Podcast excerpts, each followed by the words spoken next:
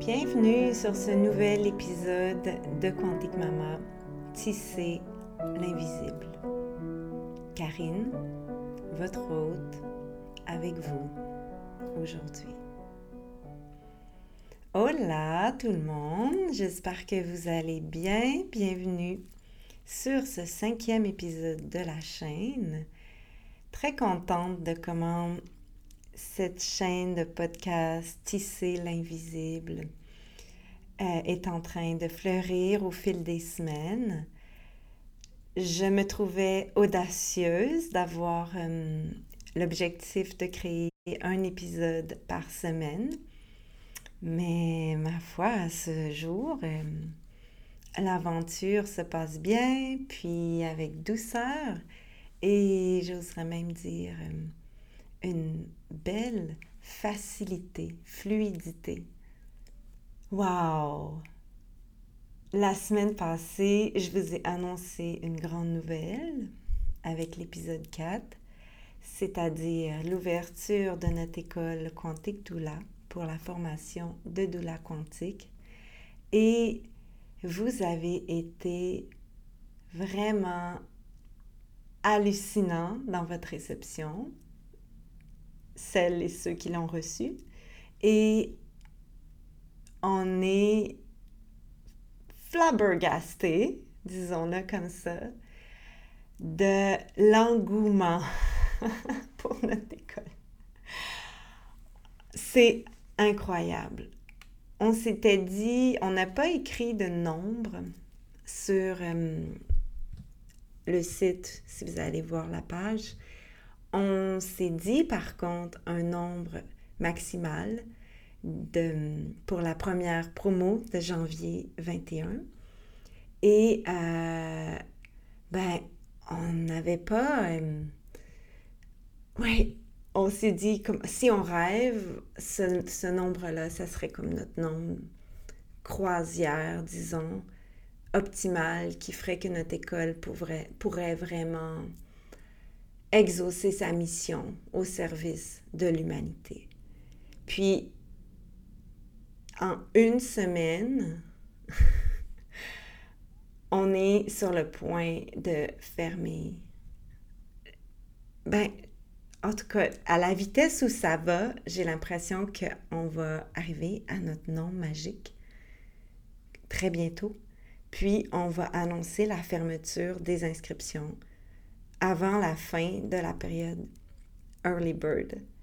Puis, on se parlait, Mélanie et moi, tantôt dans l'auto, euh, pendant que je m'en venais ici pour enregistrer l'épisode. Puis, on se disait, c'est fou, tu sais, parce qu'on on n'a pas osé imaginer cette abondance-là d'amour, puis d'intérêt, puis de confiance à ce point où ça se remplirait aussi vite, tu sais. Puis quand on a fait le early bird, ben c'était très naturel comme, comme stratégie d'annonce pour notre école. C'est comme, tu sais, c'est... Puis là, quand on se parlait tantôt, Mélanie, elle me dit quelque chose comme, mais c'est tellement beau, tu sais, si ça se remplit vraiment comme on pense que ça va arriver pendant la période early bird, parce que cette école-là, on l'a canalisé les deux avec nos lunes parce que je ne sais pas si je vous l'ai dit à l'épisode 4 quand je vous ai parlé du retour de mon sang sacré, mais ce qui est d'encore plus fou dans cette canalisation-là, de cette école-là, c'est que Mélanie, elle a eu ses lunes en même temps que moi.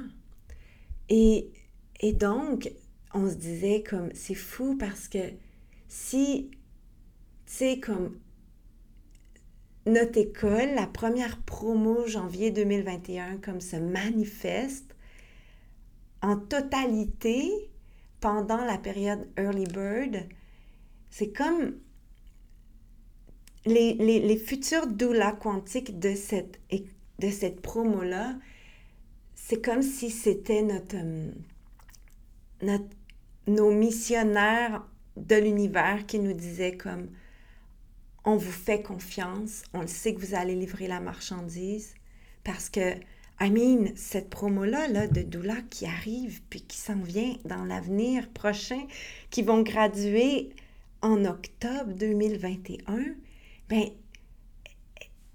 elles sont arrivées dans notre vie au moment où l'école, elle n'est même pas encore euh, réelle. C'est, tu sais, nous, de notre côté, on fait une promesse, on vous fait une promesse que on va se mettre au boulot bientôt, puis on va rendre la marchandise. puis, ces doulas, ces futurs doulas quantiques-là, qui se sont inscrits dans cette, cette dans cette période early bird, ben, elles, nous, elles viennent vraiment nous dire, nous confirmer que cette canalisation-là de l'autre dimension, parce que c'est carrément ça, c'est, c'est plus grand que nous, là, gang, OK? On, est, on le savait depuis des années qu'on avait cette mission-là. Mais il y a trois semaines, je pense que j'en parlais encore en me disant comme ah tu sais c'est dans plusieurs années. On n'est vraiment pas rendu là. Puis là maintenant ben it's happening. Et et ça c'est grâce à vous grâce à elle. Toutes ces futures la quantique certaines sages-femmes même qui se sont inscrites la quantique. C'est comme my God, life is getting super amazing. Puis, je parlais avec mon amie Maria Libera qui m'a envoyé un de ses messages tellement bon, tellement divin à entendre, où les larmes ont coulé, puis mon cœur a explosé d'amour, puis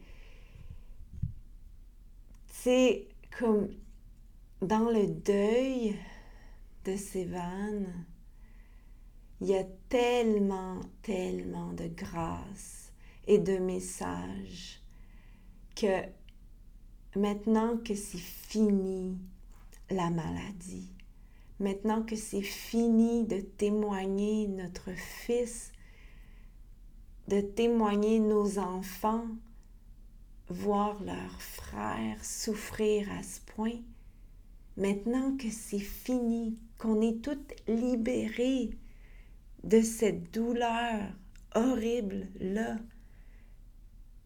ben, la vie est comme, elle redevient vraiment wow. Puis, on se donne le devoir au nom de Sévan qui n'a pas eu dans ce corps physique-là la chance de vivre le wow comme ça, de l'abondance, de la vie, ben on se donne le devoir de dire oui, de reclaim, comme oui à ça, oui à on va juste être les vaisseaux de notre mission, en tant qu'humble humain, tellement vulnérable et fort à la fois. Oh my goddess. Ah oh.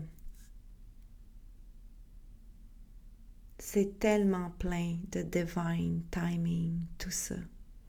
Hmm. Alors merci. Donc, dans cet épisode cette semaine, en première partie, tel que promis, je vais vous raconter un petit peu les grandes lignes de mon histoire, de mon parcours à travers les deux décennies et le monde des naissances. Je vous raconterai pas en long, en large tous les détails. Euh, je le fais ça dans une vidéo dans mon séminaire sur l'approche quantique de la naissance. Puis je pense que l'histoire comme dure presque une heure. Fait que là, j'ai juste... Là, je me donne le défi de vous raconter en, environ 15 minutes, mon parcours. Alors, c'est clair que je vous raconterai pas tout aujourd'hui. Euh, je vous dirais que c'est clair que mon parcours avec les naissances a commencé avec ma propre naissance, puis la façon dont j'ai été parentée suite à cette naissance-là complètement traumatique. Je pense que ma mère serait d'accord que j'utilise ce mot. Euh, puis éventuellement, à ma grossesse surprise à 20 ans, que, qui a été découvert euh, au bout de presque 12 semaines de grossesse, qui était la grossesse de Sévan. À l'époque, euh, je me sentais vraiment bizarre dans mon corps, mais les tests, et je faisais des tests de grossesse parce que j'avais plus mes règles depuis presque six mois. J'étais tellement mince et je faisais beaucoup, beaucoup euh, d'exercices. J'étais euh, certainement ce qu'on appelle orthorexique. Euh, j'étais obsédée par ce que je mettais dans mon corps, mais je mangeais, je mangeais abondamment et de façon très, très puriste. Et je faisais énormément d'exercices. je vous ai dit que j'ai rencontré Martin je vous ai raconté, je pense, au deuxième épisode, comment je l'ai raconté, comment on a voyagé et tout. Ce que je vous ai pas dit, par contre, c'est que euh, pendant nos années de voyage, j'ai été, euh, j'ai été, je sais pas comment on dit ça, mais euh, scouté comme j'ai été attrapée, disons, par euh, une euh, compagnie euh, qui organisait un shooting photo. Puis nous, on était en voyage avec notre autobus. On avait converti un autobus scolaire. On était en voyage vers le Mexique. Puis on était à San Francisco. En tout cas, on essayait de faire nos visas pour le Mexique. Puis ils m'ont arrêté dans la rue. Puis ils m'ont demandé de, de jouer au mannequin pour un shooting qui allait avoir lieu. Puis moi, sur le coup, je leur ai dit comme euh, non, euh, laissez faire, tu sais. Mais comme il m'avait dit aussi, il dit, tu sais, on, t'offrirait comme 600 dollars américains par jour. Fait que là, moi, j'ai dit non. J'ai dit, tu sais, comme, no fucking way que je vais comme jouer au modèle. comme, moi, je m'en vais au Mexique, puis bye. Fait que là, moi, je courais, j'étais à la recherche de Martin, puis euh, finalement, je courais, puis je m'en allais rejoindre Martin, puis là, j'étais comme 600 dollars par jour, 6 jours, ça fait quand même beaucoup d'argent, tu sais, comme, tu sais, à l'époque, j'avais, j'avais 18 ans. Euh, on remonte à 98 ou 99, quelque chose comme ça. Bref, euh, je fais comme, eh ben c'est quand même intéressant, là. je serais peut-être prête à faire des compromis sur mes valeurs et tout.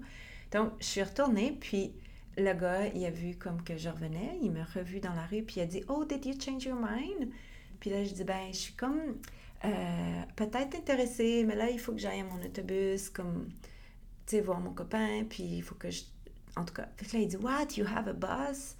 Puis là, je dis Oui, on a un bus. Donc, finalement, l'aventure avec pourquoi je suis devenue orthorexique, c'est que euh, nous, on est finalement allés au Mexique. Puis un mois plus tard, il a dit euh, Oui, you have the contract, tu as la job, on aimerait ça que vous reveniez en Californie. Si vous, comme on va payer tout votre gaz pour revenir en Californie. Puis on va aussi louer votre bus scolaire pour le shooting.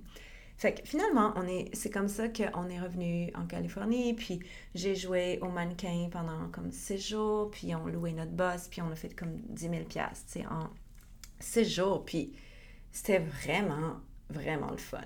Moi, ça faisait comme... Ouais, c'est ça, on, était comme deux mois au Mexique, puis là, on est remonté pour le, le shooting.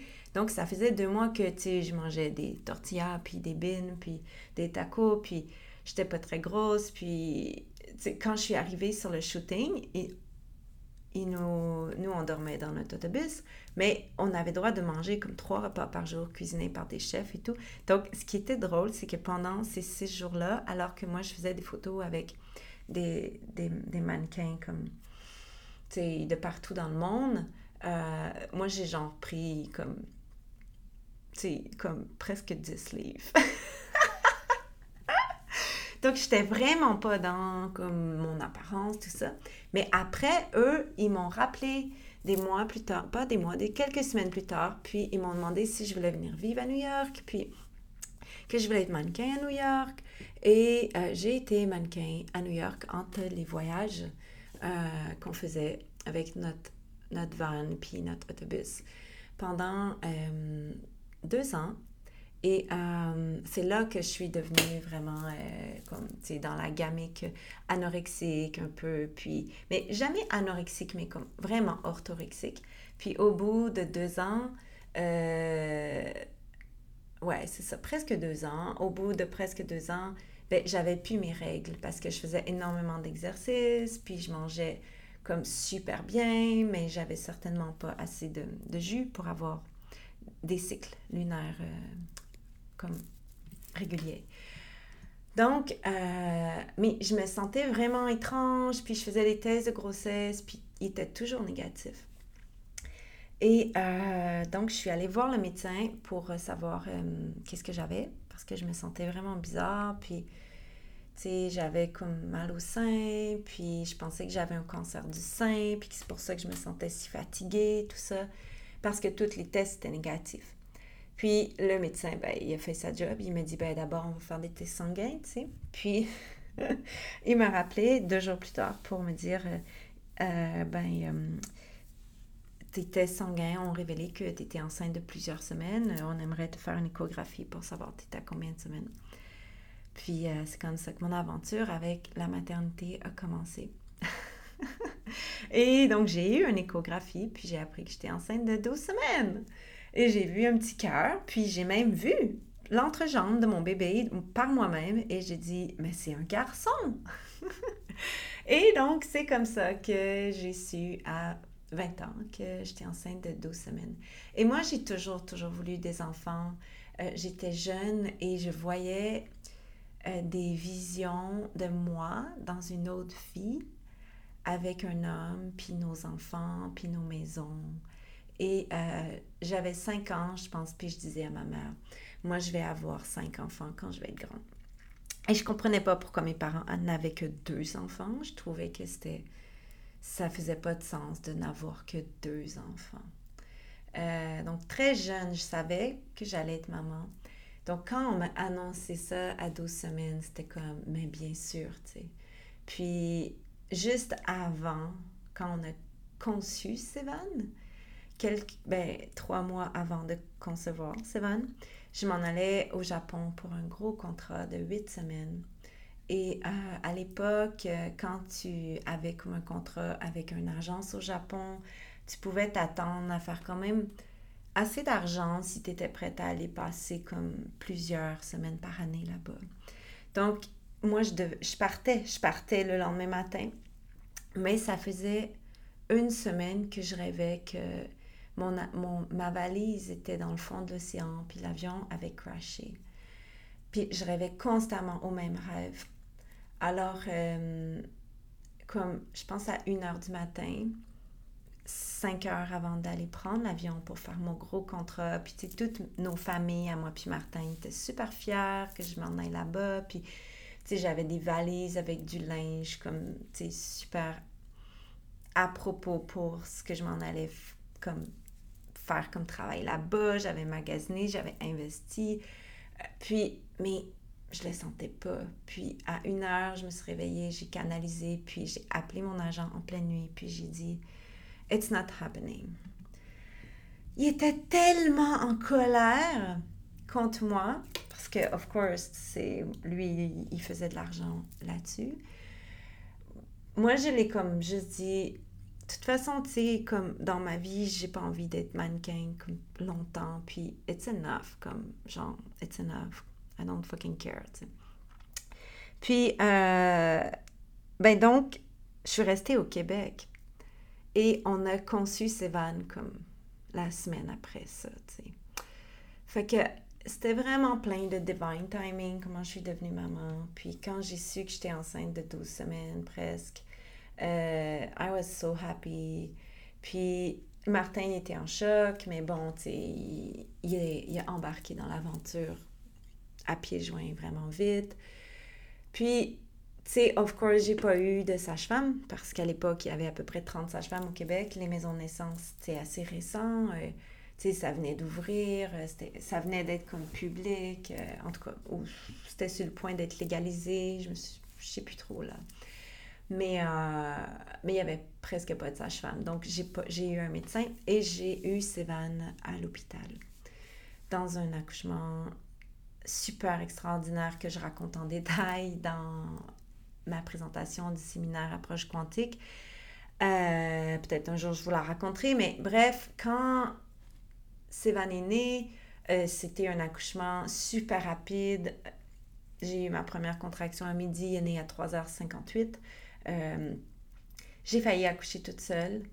Finalement, à un moment donné, Martin me rappelait que c'était pas, on avait le plan d'aller à l'hôpital. Euh, donc, on est allé à l'hôpital, puis Sévan est né vraiment rapidement après notre arrivée. Un bel accouchement complètement naturel. Euh, j'ai pas déchiré. Euh, le placenta est né. Of course, il me semble que de souvenirs, ils l'ont coupé comme vraiment vite. Je ne, je, Sévan n'a pas eu tout son sang cordon. Puis, tu sais, je me suis toujours, puis je me demanderai toujours comme, et si il l'avait tout eu, tu si il avait eu toutes ces cellules souches, est-ce que quand il a eu ses premiers vaccins à 10, quand, à non pas à 17 ans, à, à 15 ans, parce qu'avant ça, il n'a jamais été vacciné, est-ce que quand il aurait eu ses premiers vaccins à 15 ans, de son propre gré, pour un voyage qu'il allait faire avec l'école, euh, est-ce qu'il aurait activé sa maladie? Eh, ben, on ne le saura jamais. Puis, moi, c'est pour ça aussi que je vais continuer de faire tout ce que je. Le, toute ma mission envers les naissances, toujours, puis envers les bébés pour qu'on respecte la naissance, qu'on leur laisse leur sang, leur sang de cordon, parce que, tu sais, être une mère, puis avoir un enfant malade, puis vivre toujours avec cette question, mais si il avait pu avoir l'accouchement du nouveau paradigme tel que moi j'enseigne, tel que moi je témoigne par centaines, par milliers de femmes partout dans le monde, à travers le monde, est-ce qu'il aurait été malade? En tout cas. Bref, quand Sévan est né, puis qui est sorti, ce que je vais vous dire, c'est que moi, à 20 ans, quand j'étais enceinte, j'en revenais pas qu'il allait pour vrai, de vrai, avoir un bébé qui allait sortir par mon vagin. Je connaissais le concept, la théorie de tout ça, puis que, tu sais, bon, moi, c'est moi qui, c'est comme ça que je suis venue au monde, puis tout ça, mais j'étais comme, mais voir que moi, comme je vais réussir à faire ça, tu sais. Puis quand il est, sorti, Sévan, j'avais, j'ai eu mon pic d'ocytocine tellement fort et on me l'a pas volé, l'ocytocine, vraiment pas. J'ai pas souvenir que personne n'a parlé. C'était all comme juste moi, puis Sévan, puis Martin. C'était vraiment un accouchement à l'hôpital super respecté, à l'hôpital La Salle en 2001. Super équipe, vraiment. Bon, ils ont coupé son cordon, mais tu sais, comme vraiment un bel accouchement. Puis, il est arrivé, pic d'ocytocine. Moi, j'étais so high.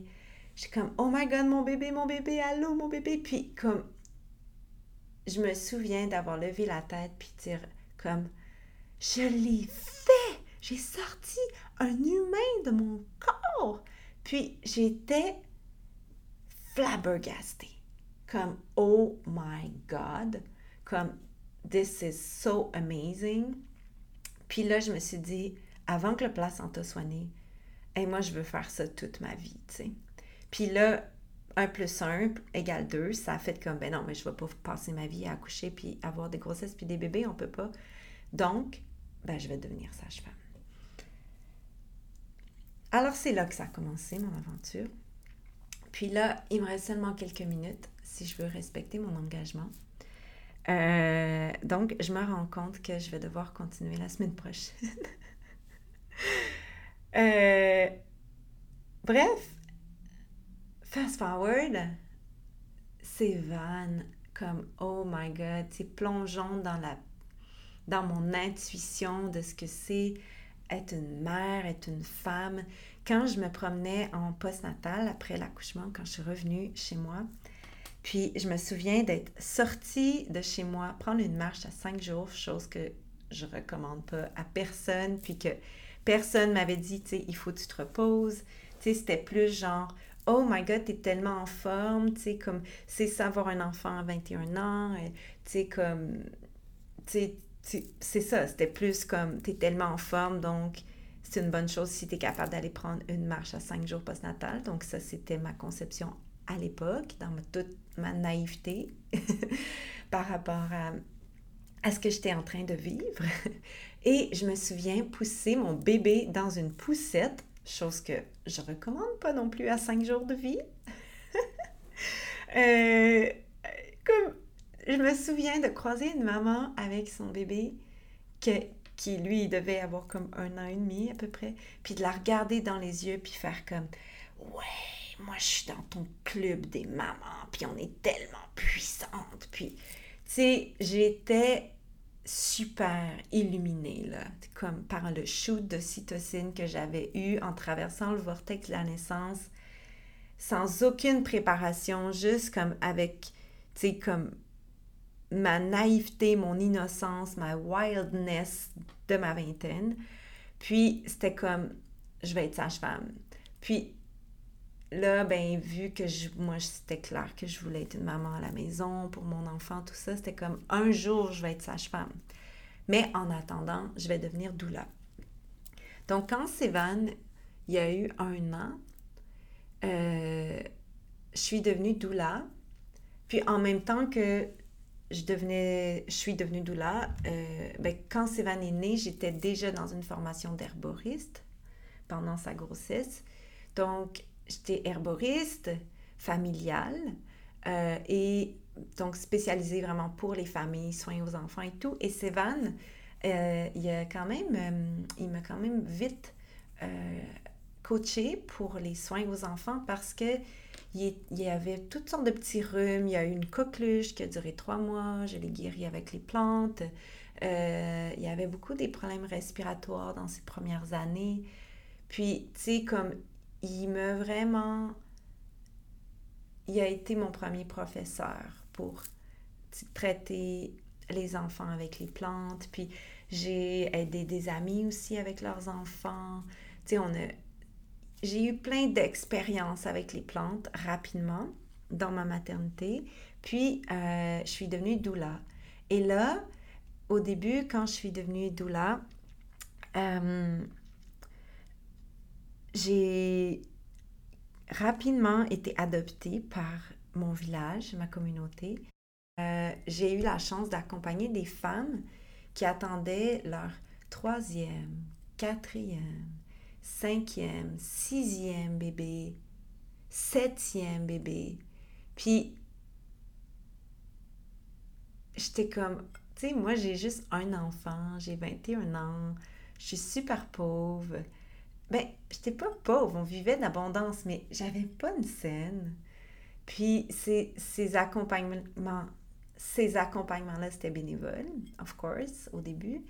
Et, euh, et donc, ce sont ces femmes-là qui ont été mes premiers enseignants de la naissance. Et je vais m'arrêter ici parce que parce qu'on manque de temps.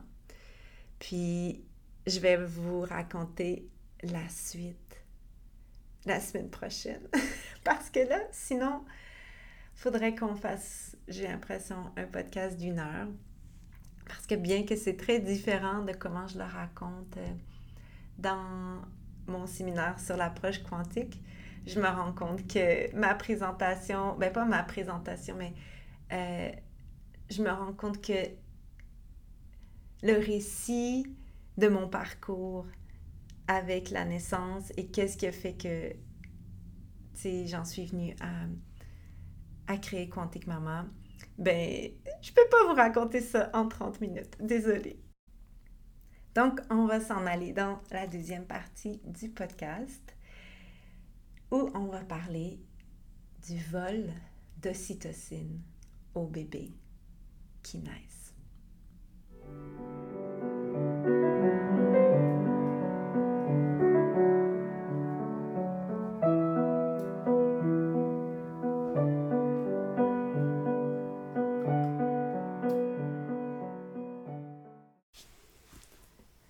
Arrêtez de voler l'ocytocine des bébés. Ça, c'est un billet que j'ai écrit le 30 juin dernier. C'est le billet qui, en quelque sorte, a fait naître cette chaîne de podcast. Euh, le 30 juin, tu sais, j'étais à un petit peu moins, ah ben, à une semaine de moins que deux mois depuis la, la mort de Sévan. Et euh, je me suis prêtée à l'exercice d'écrire un billet sur ce sujet-là parce que euh, dans notre séminaire sur l'approche quantique cette année, qui est sorti en version virtuelle, euh, on fait des zooms à chaque fin de journée. Le séminaire est sur trois jours, puis à, à chaque fin de journée, il y a un zoom de deux heures.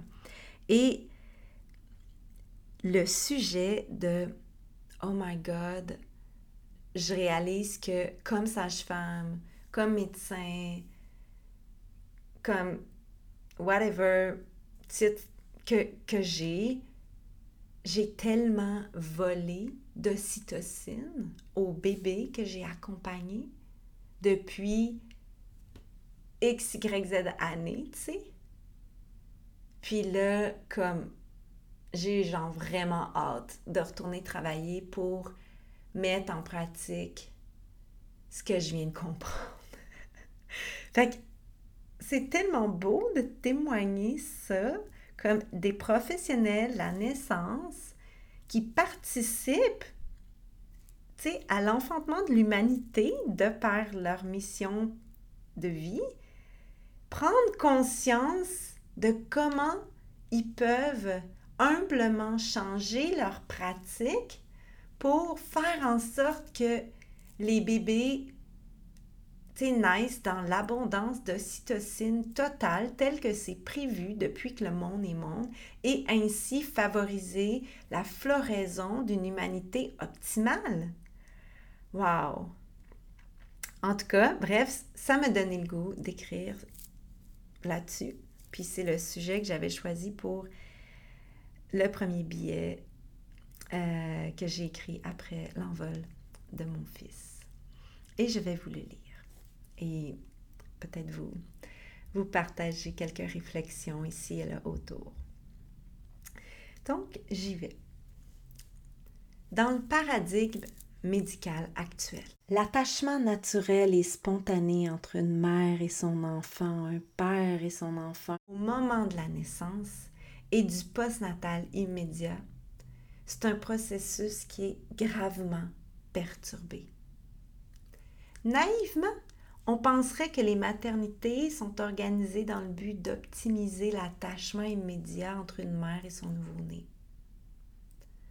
On se dit que ben, c'est une maison de naissance, ah, c'est une unité mère-enfant, c'est un hôpital ami des bébés, avec des gros guillemets là ici. Et donc, ben, tous les protocoles sont mis en place, c'est sûr, pour optimiser l'attachement à la naissance. Mais non, vraiment pas. Et c'est ce que je vais tenter de mettre en lumière. En ce moment même, là, pendant que je vous parle, dans la plupart des maternités du monde, les nouveau-nés naissent sous des néons dans des pièces froides, observées et évaluées par des personnes inconnues, stressées, souvent stressantes, qui parlent fort, qui s'affairent sur le bébé, stimulation, mettre un chapeau, clamper son cordon, toucher, parler. Et sur la nouvelle mère, délivrance assistée, on tire sur le cordon, massage utérin, prise des signes vitaux, on parle fort, etc. Ou sinon, qui s'active pour amasser le désordre de la naissance. Personne ne pense ni au processus d'attachement en cours, ni aux impacts de leur indifférence sur celui-ci. La naissance est un moment sacré et crucial pour l'attachement. Dans un déroulement optimal de la naissance, le nouveau-né touche, sent, entend, voit sa mère et sa famille en premier lieu. Et ce, pour au moins les premières heures, les premiers jours de sa vie. En peau à peau continue, sans séparation, proximité totale, ni distraction, intimité totale, dans une ambiance calme et paisible. Alors, le coup de foudre entre le nouveau-né, sa mère, son père, son autre mère, sa famille a lieu naturellement et à son rythme. C'est le début de vie le plus optimal qui soit pour tous les nouveaux humains sur Terre. Et c'est en soi l'ultime mission de Quantique Maman, de l'école Quantique Doula, de nos préparations virtuelles, de nos communautés.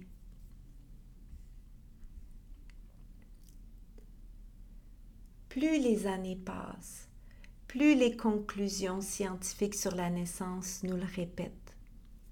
Quand une femme enceinte est en santé et que le bébé se porte bien, il n'y a pas de scénario plus bénéfique pour la femme, l'enfant et sa famille qu'un accouchement physiologique respecté et non perturbé. Pensez-y un peu. On n'oserait jamais dire à Mère Nature qu'elle ne sait pas faire ses saisons, qu'on va les faire à sa place. Pourtant, en moins d'un petit siècle sur 300 000 ans d'Homo sapiens, on a réussi à faire croire à l'humanité toute entière que les femmes modernes savent pas mettre au monde leur bébé sans se faire accoucher par un expert. Et qui plus sait, on a complètement bafoué les fondements même de la toute première rencontre d'amour entre une mère, un père et son enfant. le paradigme médical et son théâtre antiphysiologique. Le nouveau-né humain est parmi tous les mammifères celui qui naît le plus longtemps dépendant de ses parents. Sans les soins et l'attention continue de sa mère et sa famille, il vivrait pas longtemps. Heureusement, la nature a prévu que la femme, quand elle enfante, sous sa propre autorité hormonale et psychique, dans le respect et la puissance, le calme et la confiance, deviendra instinctivement, spontanément en amour avec son bébé et elle sera prête à tout pour lui dès les premiers instants de sa vie. Et ce qu'il y a d'encore plus beau, c'est que cet amour grandira à travers les heures, les jours, les mois, les années. Quand Sévan est mort, j'ai dit à Martin vraiment rapidement, on pense qu'on sait à quel point qu'on les aime, mais quand on en perd un, on se rend compte qu'on n'avait même pas compris l'ampleur de cet amour-là. Évidemment, une femme peut accoucher par césarienne endormie et aimer son bébé quand même.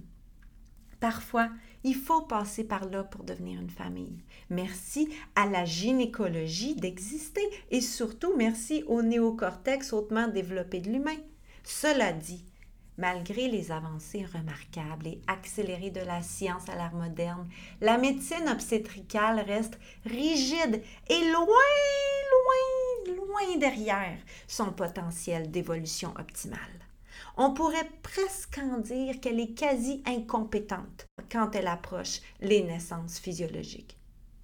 Les professionnels de la naissance qui œuvrent dans le paradigme médical ont les mains liées à des protocoles qui les forcent malgré eux à poser des gestes désuets, voire nuisibles, qui pourtant leur sont encore largement enseignés à l'école.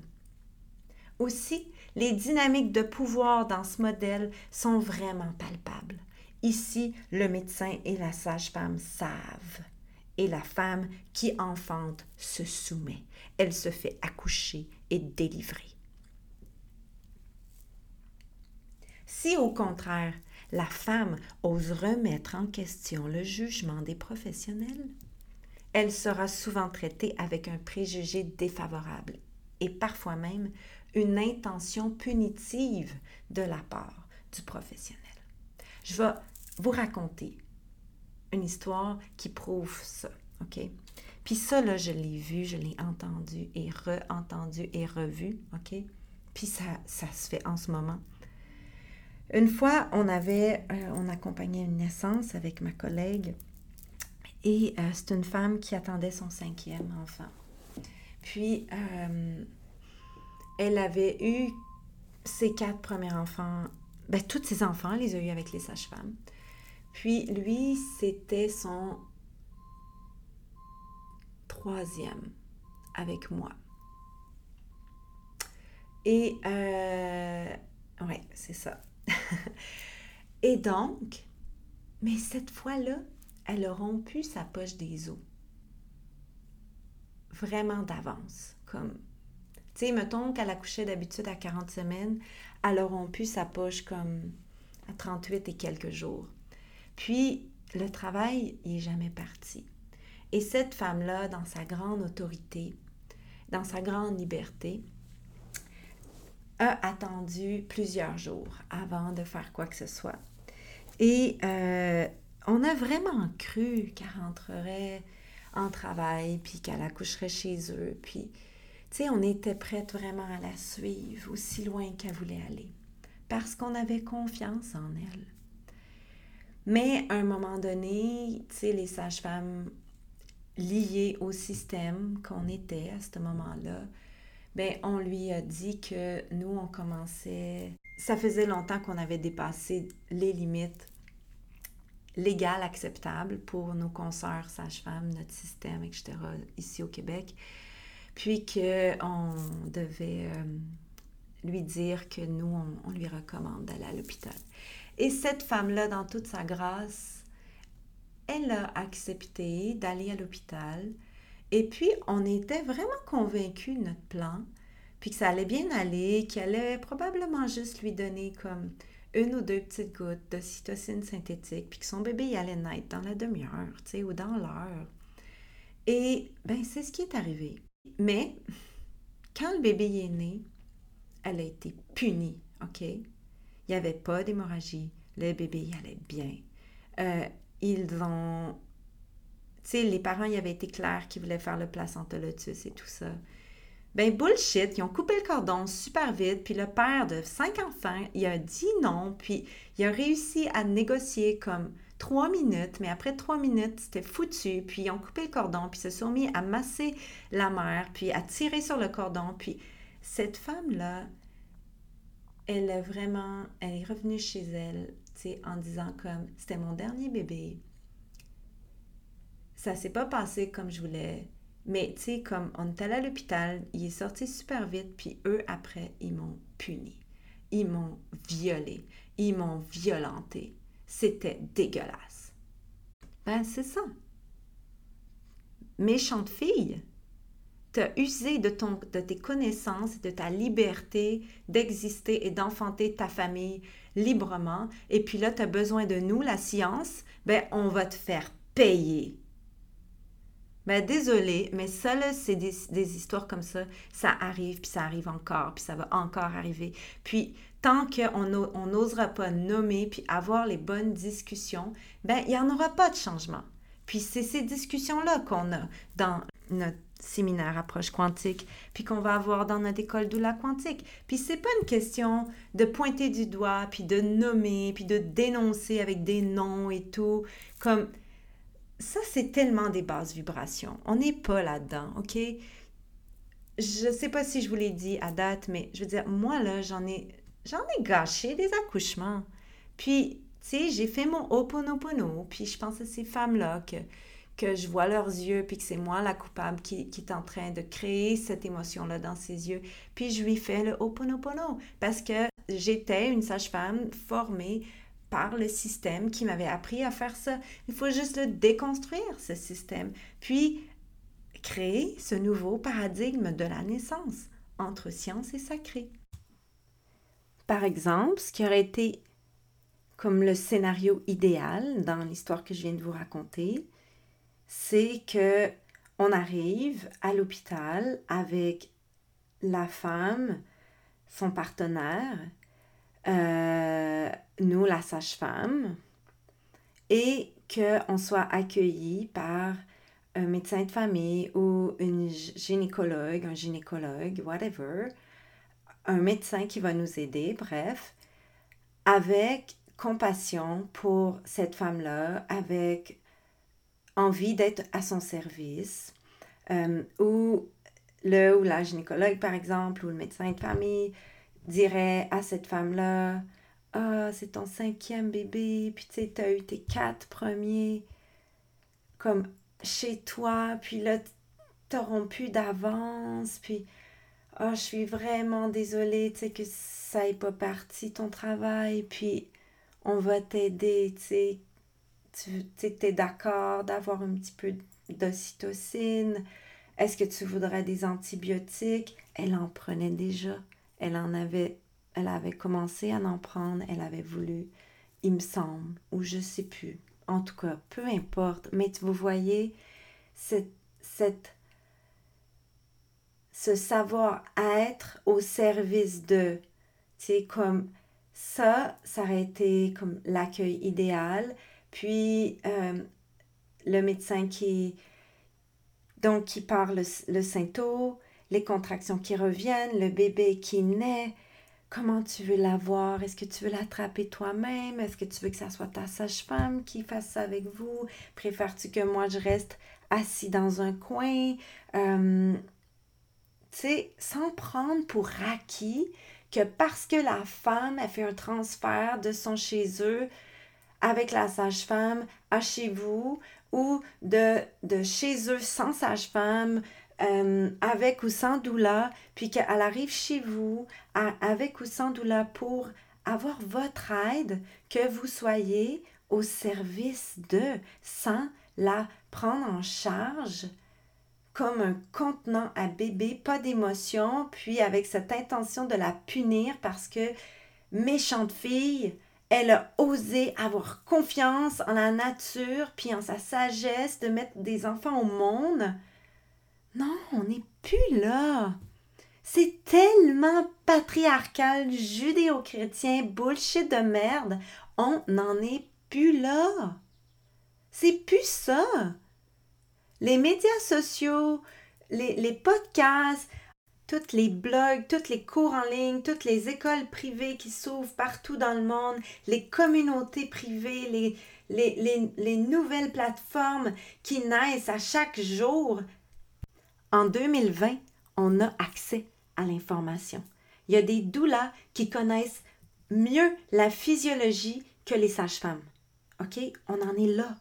C'est pour ça qu'il faut ramener les savoirs, qu'il faut se les réapproprier, que les femmes se partagent leurs expériences, que, que, les écoles de doula éclosent, que des nouvelles écoles de sages-femmes éclosent. OK, on va le faire, le nouveau monde, que les sages-femmes aillent enseigner aux médecins, que les doulas aillent enseigner dans les facultés de médecine aux médecins, qu'ils aillent, qu'ils soient acceptés dans les maternités on a des maternités amies des bébés, ben ça prend des maternités amies des doulas.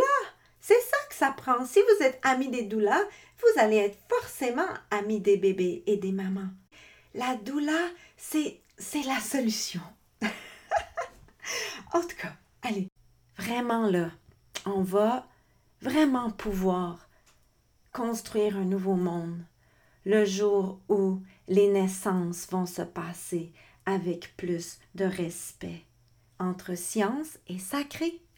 Imaginez un monde où les femmes et familles qui enfantent dans leur pouvoir, dans leur puissance, avec conscience, éducation, par choix, liberté, quand ils ont besoin des soins de la médecine, de la maternité, quand ils ont besoin de whatever, parce que l'accouchement qu'ils avaient prévu fonctionne pas, ben Imaginez un monde où dans ces maternités-là, ces hôpitaux-là, on accueillerait les couples avec compassion, puis avec envie vraiment de, de, les servir tellement dans le respect puis l'amour que même si ça s'est pas passé comme prévu, même si la femme fait une hémorragie puis qu'elle perd deux litres pour whatever reason, OK?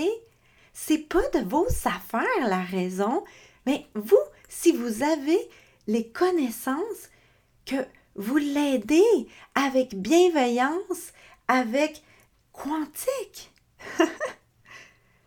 Puis, si les parents, ils veulent faire le placenta lotus, ben, vous savez comment.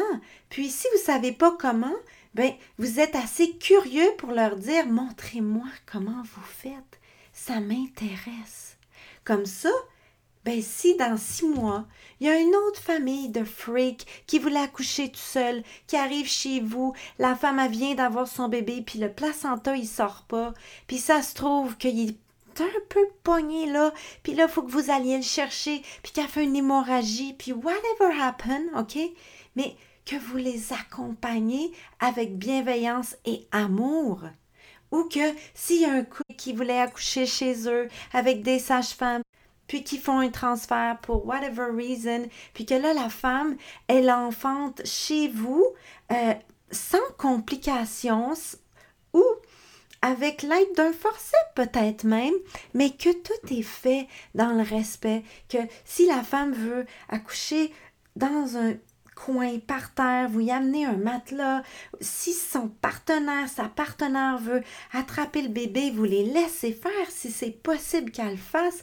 Si ce qu'ils veulent, c'est faire leur accouchement avec leur sage-femme ou avoir leur, leur enfantement libre, mais à l'hôpital parce que là, c'est devenu plus sécuritaire d'être chez vous, mais vous les supportez.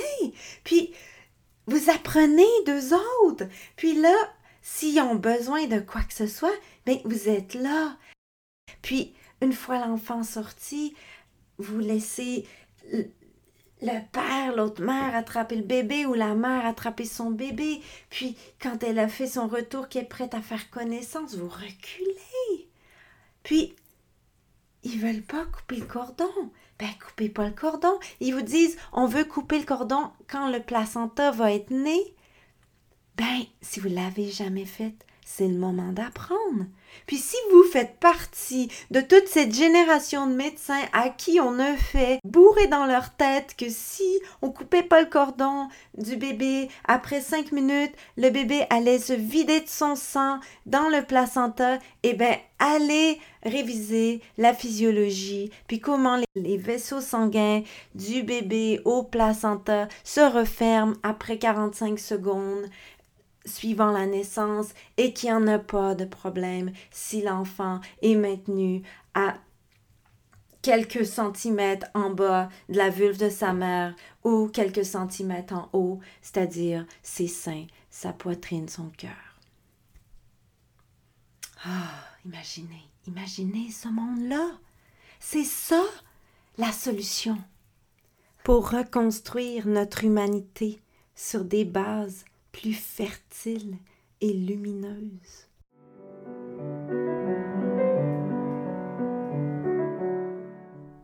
Le but de ce texte n'est pas de pointer du doigt qui que ce soit, mais bien d'éclairer les conséquences possibles, immédiates et sur le long terme, des actions protocolaires et systémiques posées inconsciemment par les professionnels de la naissance au moment de l'arrivée du bébé lors des naissances en captivité.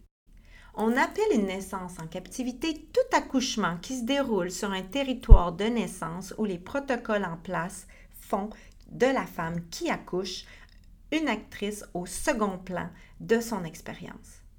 Dans une naissance en captivité, la femme n'est pas l'experte, c'est pas elle qui sait. Souvent, pour ne nommer que quelques exemples, on lui donne une date d'expiration pour accoucher spontanément, sinon quoi, on va induire son travail?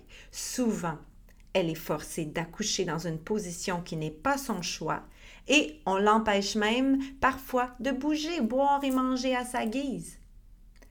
Il n'est pas rare non plus de voir plusieurs professionnels insérer leurs doigts dans son vagin pour évaluer la dilatation et lui dicter la suite des choses en fonction de l'évaluation. La dynamique d'une telle naissance n'est pas égalitaire. Dans une naissance en captivité, l'accouchement est considéré comme dangereux et traité comme tel, et ce jusqu'à preuve du contraire, soit la sortie du placenta et l'absence d'hémorragie postnatale. Il n'y a pas si longtemps dans ce modèle, avant 1970. On disait même que les bébés nouveau-nés étaient dépourvus de conscience et de sens, qu'ils ne pouvaient pas ressentir la douleur. On les opérait donc sans anesthésie, en se disant que de toute façon, ils s'en souviendront pas. Bref, la sacralité du processus d'arrivée, d'adaptation, d'attachement et de communion sur Terre des nouveau-nés est loin d'être optimale dans les maternités du monde actuel. Et cela n'est pas prêt de changer, puisque elle n'est même pas encore largement enseignée, cette sacralité dans les écoles de médecine et de sage-femme. Et là, je vous fais remarquer que quand je vous ai lu la, description d'une naissance en captivité, selon ce que j'en comprends, je n'ai pas utilisé une seule fois le mot enfantement, mais bien accouchement. L'ocytocine, hormone de l'amour, du maternage et de la défense du clan, au moment où le nouveau-né émerge du corps de sa mère, jamais dans sa vie la femme n'a été aussi pleine de cytocine, hormone clé du coup de foudre instantané entre une mère et son enfant. L'ocytocine est une neurohormone sécrétée par pulsion à partir de l'hypophyse, située dans le cerveau primitif. Elle est produite est sécrétée en fonction de son environnement. Plus la femme qui enfante se sent en sécurité et non menacée par son environnement, plus elle va en sécréter et mieux se et mieux se déroulera sa fin de grossesse, son accouchement et son postnatal. Au-delà de l'accouchement, l'ocytocine continuera d'être sécrétée en abondance si la nouvelle mère vit un postnatal optimal l'ocytocine est fondamentale pour l'éjection du lait maternel. Elle fait contracter les canaux lactifères qui éjectent alors le lait. Sans ocytocine, les seins peuvent être remplis à rabord, mais le lait va jamais couler. Voilà encore un beau rappel de la nature que la femme allaitante a besoin d'amour pour engraisser son bébé avec son lait. Associée à la prolactine, qui est l'hormone qui produit le lait, l'ocytocine a aussi un impact biocomportemental chez la nouvelle mère. Elle fait partie du cocktail naturel pour un maternage intuitif et proximal. L'ocytocine est même responsable des comportements défensifs pour la survie de l'espèce. Cela veut dire que si vous enlevez le nouveau-né à une mère chargée à bloc d'ocytocine parce qu'elle vient d'enfanter librement dans son pouvoir, il est fort probable que cette dernière devienne instinctivement agressive si elle sent que son bébé est menacé entre vos mains. Moi, je pense à des femmes, là. J'en ai vu plein des femmes enfantées comme ça, librement dans leur pouvoir, là. Hey! Si j'avais pris le bébé à ces femmes-là en prétendant whatever, puis qu'elle avait pensé que j'étais wrong, j'ai l'image de ces femmes-là qui mordent la jugulaire, puis que je pisse de mon sang, puis comme c'est... Yo, une femme qui vient d'enfanter dans son pouvoir, là, chargée à bloc d'ocytocine, euh, enlevez-y pas son bébé, là, parce que ça va être violent. Mais ça, c'est l'ocytocine qui fait ça. Sans blague, une nouvelle mère chargée d'ocytocine qui part à la défense de son bébé qu'elle sent menacé, c'est impressionnant. La nature a vraiment pensé à tout en créant l'hormone de l'amour, même à la défense de sa tribu. Pensez à l'homme de caverne. Pour défendre sa famille qui était menacée par un gros grizzly, par exemple. Hey, ça y en prenait de l'amour pour avoir le courage d'aller se battre contre cette bête-là. C'est l'ocytocine qui donnait cette conviction-là à l'homme de caverne, d'aller battre le grizzly, puis de le tuer, puis de le ramener à sa femme pour s'en faire une nouvelle fourrure, puis nourrir sa famille pour les prochaines semaines, les prochains mois, etc. Wow! Depuis toujours, c'est l'hormone ocytocine qui orchestre les naissances et l'attachement. Petite révision sur le réflexe d'éjection. Le réflexe d'éjection du fœtus est un terme rendu populaire par le docteur Michel Audin pour expliquer la capacité de l'utérus à éjecter un bébé et son placenta à travers un aussi petit trou que le vagin. L'ocytocine, pendant la naissance, permet à l'utérus de contracter afin d'ouvrir le col utérin et, éventuellement, de pousser le bébé à travers le canal la vie. Au moment ultime de la naissance, quand le col utérin est entièrement ouvert et que le bébé appuie suffisamment fort sur le plancher pelvien profond, le périnée, la pression de la présentation fétale sur le périnée provoque des puissantes pulsions ocytociques dans la glande hypophysaire située dans le cerveau primitif, ce qui permet au fœtus son émergence vers sa vie extra-utérine. Au moment de la naissance, la concentration sanguine d'ocytocine est si forte que l'utérus arrivera à expulser le fœtus à travers le si petit trou du vagin que le bébé pèse 2,5 ou 5 kilos. L'ocytocine à son apogée se fout bien du poids du bébé. Elle le sort, c'est tout. Moi, je dis tout le temps, bah, plus ton bébé est gros, plus tu as de gravité, mieux il va sortir. Personnellement, c'est ce que j'ai observé dans les deux dernières décennies à témoigner les naissances. Après la naissance, si l'environnement le favorise, l'ocytocine continue d'être sécrétée en abondance. Ça va permettre au placenta de naître facilement sans que l'utérus ne saigne trop et donc d'éviter une hémorragie postpartum. Et cela va permettre le coup de foudre de l'amour entre la mère et son enfant, la famille et son enfant. Bon, là pour les visuels dans dans le, le, billet sur le blog, euh, je vous ai mis un tableau qui illustre les pulsations ocytociques de la fin de grossesse jusqu'à 15 minutes après la naissance. Et c'est vraiment impressionnant de voir qu'à la fin de l'accouchement, il y aurait jusqu'à 6 pulsations d'ocytocine chaque 10 minutes. Et normalement, dans un contexte optimal, la puissance de ces pulsations continue même de monter après la naissance.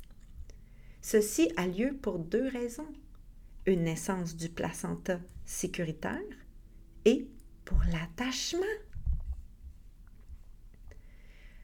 L'ocytocine et attachement. L'ocytocine est sécrétée en abondance au moment du grand commencement de la vie pour l'attachement. Cette étape est fondamentale pour l'avenir immédiat et lointain de la famille. Mais que se passe-t-il dans le théâtre des naissances normales médicalisées? Well, la rencontre entre une mère et son nouveau-né, c'est une vague d'amour que seule la famille devrait pouvoir surfer. Cependant, dans le monde médical, cette vague est presque toujours volée par un ou plusieurs professionnels de la naissance. Je vous illustre un peu la scène. D'abord, au moment de la poussée, où les pulsations de cytocine sont supposées être de plus en plus nombreuses, la femme est souvent coachée intensément, yeux dans les yeux avec sa sage-femme ou son médecin, qui semble presque pousser avec elle par sa présence et son insistance. Je parle ici de la poussée dirigée. Ensuite, au moment de l'émergence du bébé, la femme est le plus souvent qu'autrement installée sur le dos, avec ses pieds dans des étriers. Son médecin ou sa sage-femme est assis ou debout entre ses jambes, yeux dans les yeux, prête à réceptionner le bébé. Aux côtés de la femme, une infirmière au Québec ou une auxiliaire en France est tout près de la femme, prête à essuyer le bébé dès sa sortie et lui mettre un chapeau. Et l'autre parent tente du mieux qu'il ou elle peut garder sa place de l'autre côté du lit. Quand le bébé sort, le médecin ou la sage-femme le dépose sur le ventre de sa mère. Rapidement, l'infirmière ou l'auxiliaire dépose une couverture sur lui et frotte le bébé pour le stimuler, l'aider à ouvrir ses poumons, puis elle lui met un chapeau. Pendant ce temps, la femme fait son retour, ses yeux sont encore loin dans l'ailleurs où elle est allée chercher son bébé. Et puis quand elle revient, qu'elle va à la rencontre de son bébé, qu'elle surfe la vague de l'attachement promis, chargée des pulsations de cytocine qui pulsent en elle, et qu'elle lève sa tête pour regarder devant elle, c'est qui qu'elle voit en premier? Son bébé, j'espère. C'est ce qui est prévu. Mais non, elle voit son médecin ou sa sage-femme debout entre ses jambes qui la regarde et si ça se trouve qui y fait un grand sourire. Et donc, dans ce théâtre des naissances normales, qui sont malgré tout médicalisées, la mère, donc, nouvellement née, lève sa tête et voit le médecin ou la sage-femme debout entre ses jambes qui la regarde, lui sourit avec fierté de l'avoir accouché de son bébé. Et là, que se passe-t-il? C'est simple, la femme tombe en amour avec son médecin ou sa sage-femme. Bien sûr qu'elle tombe en amour avec son bébé, ça va de soi, mais le fait est que le dit médecin ou la dite sage-femme a quand même volé une partie de l'ocytocine immédiate réservée au bébé. Donc, sans grande surprise, un peu plus tard, soit le jour même, ou quelques semaines plus tard, ou quelques années plus tard, la femme clame encore, haut et fort, que sans son médecin ou sa sage-femme, elle n'y serait jamais arrivée. Je ne sais pas ce que j'aurais fait sans vous, docteur. Et si par malheur, le médecin ou la sage-femme lui dit à ce moment-là, votre bébé, en plus, avait deux tours de cordon, madame, par chance que vous avez accouché à l'hôpital. Alors là, la femme dira pour le reste de sa vie, à moins de faire un bon détricotage, quelque chose comme En tout cas, sans mon médecin, mon bébé serait mort. Par chance qu'il était là. Il y avait deux tours de cordon. Il a sauvé la vie de mon bébé. Parce que, chargée d'ocytocine, la femme qui vient d'enfanter va gober tout ce qu'on lui dit comme une belle vague d'amour et s'en tisser une histoire qui teintera forcément son récit de naissance, ses perceptions de l'enfantement, de même que son devenir mère et sa famille. Une autre affaire qui se passe, c'est que tout le monde autour s'active dans le paradigme médical de la naissance. Je continue. Ça s'arrête pas là. Une fois que le bébé est né, il faut maintenant délivrer la femme du placenta du bébé. Et là, alors que jamais dans sa vie la femme a été aussi chargée d'ocytocine, tout le monde s'active autour. On allume les lumières, on ramasse, on examine le périnée en deux tractions du cordon. Certains professionnels, et je l'ai déjà vu plus qu'une fois, commencent même la suture du périnée avant la sortie du placenta. Si seulement vous saviez tout ce qu'on raconte pas haut et fort dans le monde des naissances. Donc, l'ocytocine naturelle, cette hormone qui entend tout haut ce qui se passe tout bas, est complètement perturbée. Les distractions du décor médical et de ses acteurs sont si imposantes que l'ocytocine chute. La femme sera plus distraite de son bébé, l'autre parent aussi. Parfois même, il ou elle ira jusqu'à sortir de la chambre pour aller annoncer la naissance, faire un post sur les réseaux sociaux, fumer une cigarette, whatever, parce qu'il y a une sorte de déconnexion à l'essentiel.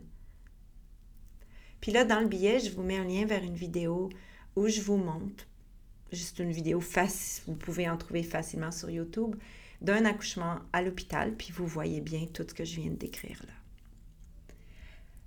Les conséquences à tout ça. Eh bien, elles sont nombreuses. Attachement perturbé, on en a parlé. Peau à peau interrompue. Allaitement retardé, souvent même écourté. Hémorragie postnatale augmentée.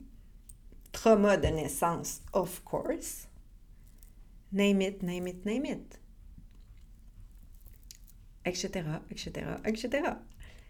Puisque les parents sont constamment distraits par des mots, des mains, des gestes, des directives, l'extase de la rencontre s'estompe plus vite. Souvent, l'achèvement, la sortie du placenta, se complique, les, hémorragies sont augmentées, la femme perd plus de sang. Ça va avoir une conséquence sur son énergie en postnatal, sur, sur les souvenirs qu'elle va garder de son accouchement, sur son taux de fer à long terme, sur son, sa quantité de lait qu'elle va sécréter, etc.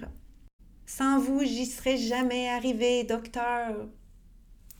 Quand j'étais étudiante sage-femme, puis au début de ma pratique comme sage-femme, je recevais tout le temps plein de cadeaux en postnatal. Des bonnes bouteilles de vin, des massages, des fleurs, des lettres d'amour, des cartes cadeaux pour un designer, etc.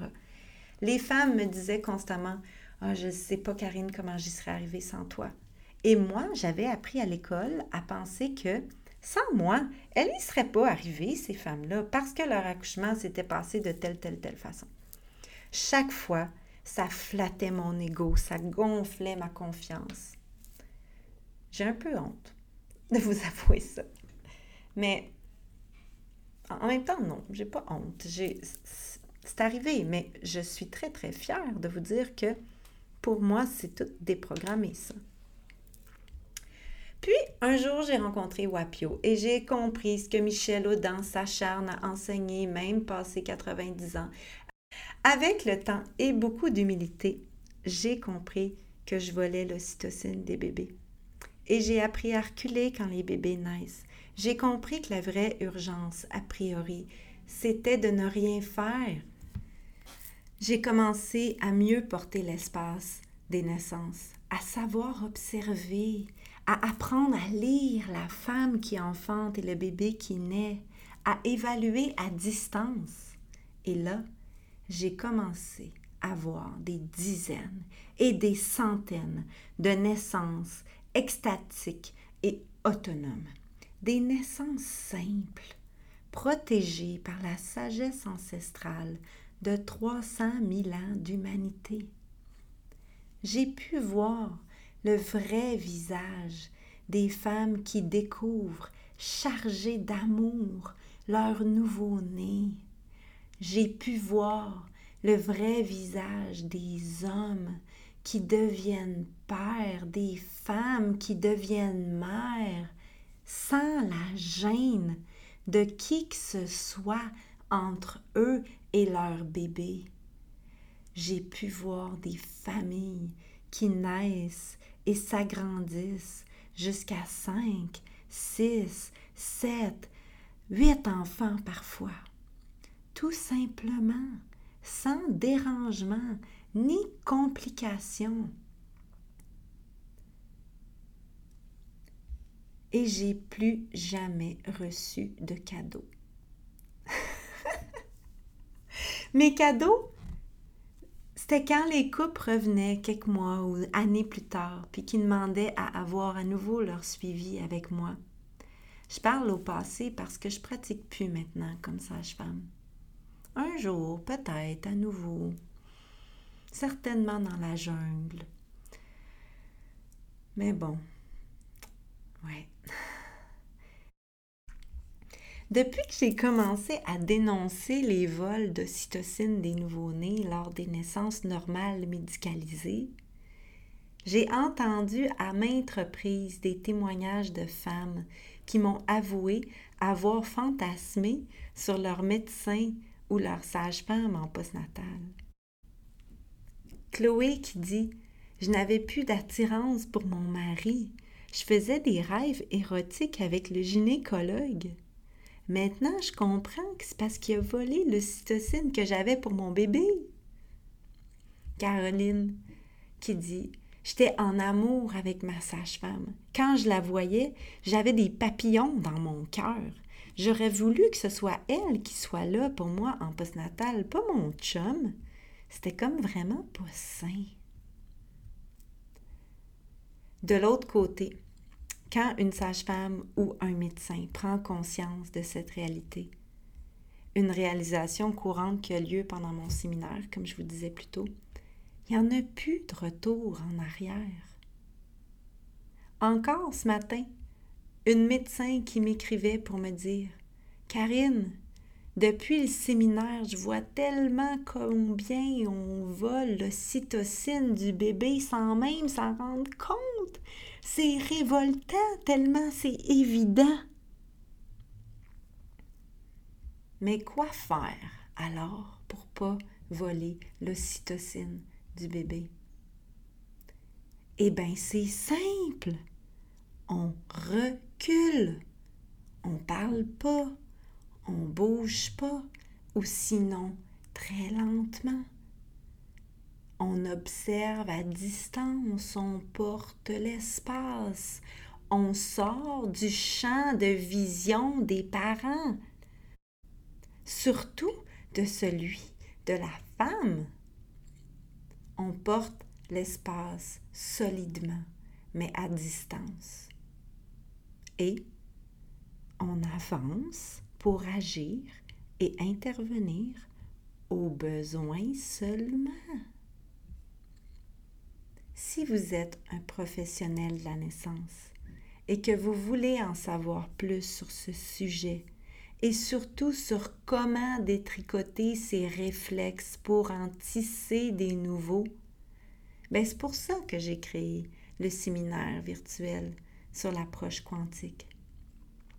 Puis c'est pour ça aussi qu'on a ouvert l'école quantique Doula avec la formation de Doula quantique les médecins, les sages-femmes, vous êtes bienvenus dans cette école-là. Dans le nouveau paradigme des naissances, le rêve ultime, c'est que toutes les sages-femmes, les médecins, les doulas, ils aient cette conscience de ce que ça signifie être authentiquement au service des femmes et des familles c'est plus une question de titre, c'est une question de nouveau paradigme où nous sommes un, nous sommes une au service des femmes et familles qui enfantent l'humanité.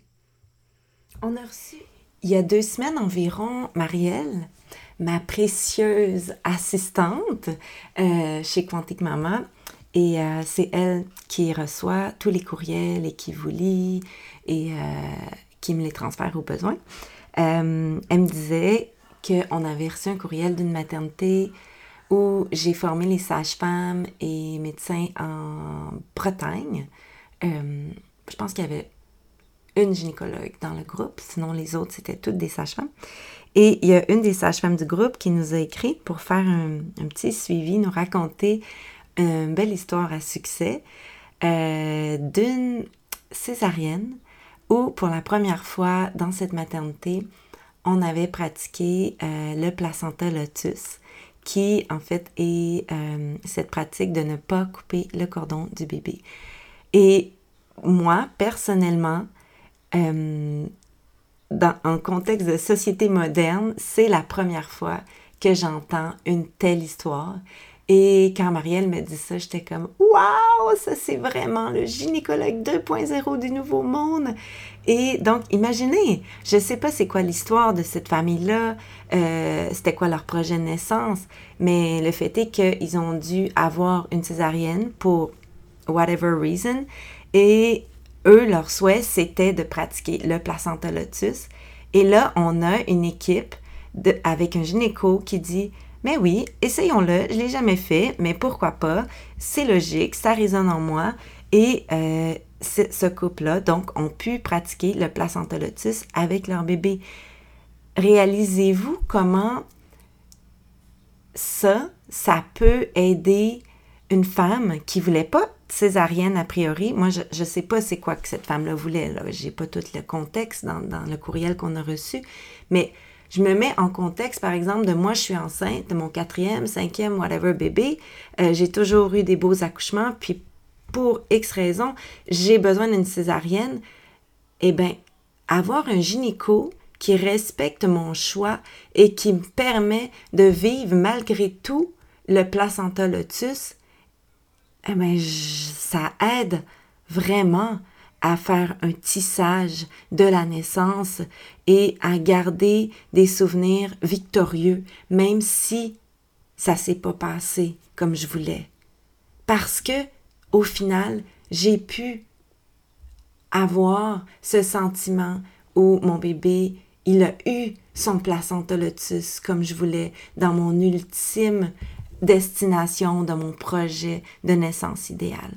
C'est ça le nouveau paradigme, c'est ça le nouveau monde. Donc, à haut à ce gynécologue, cette gynéco qui a osé suivre son intuition, puis faire confiance en cette famille-là, puis être réellement et authentiquement au service de leurs souhaits, de leur, de leur volonté entre science et sacré. Bon, allez, je vous laisse et je vous dis à dans deux semaines. Euh, effectivement, la semaine prochaine, il n'y aura pas de podcast. Euh, je prends une petite pause parce que euh, dans quelques jours, on va célébrer la troisième lune sans notre fils Sévan et on est en train de préparer un grand rituel en son honneur. Euh, dans notre communauté ici au Québec.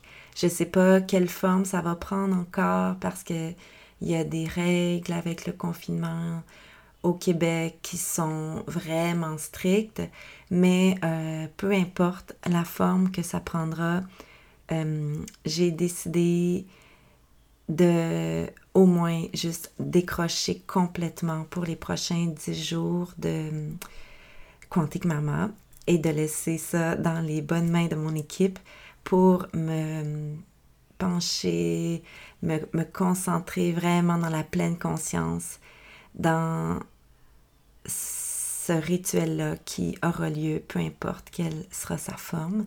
Et donc, je vous reviens dans deux semaines avec le prochain podcast. Au.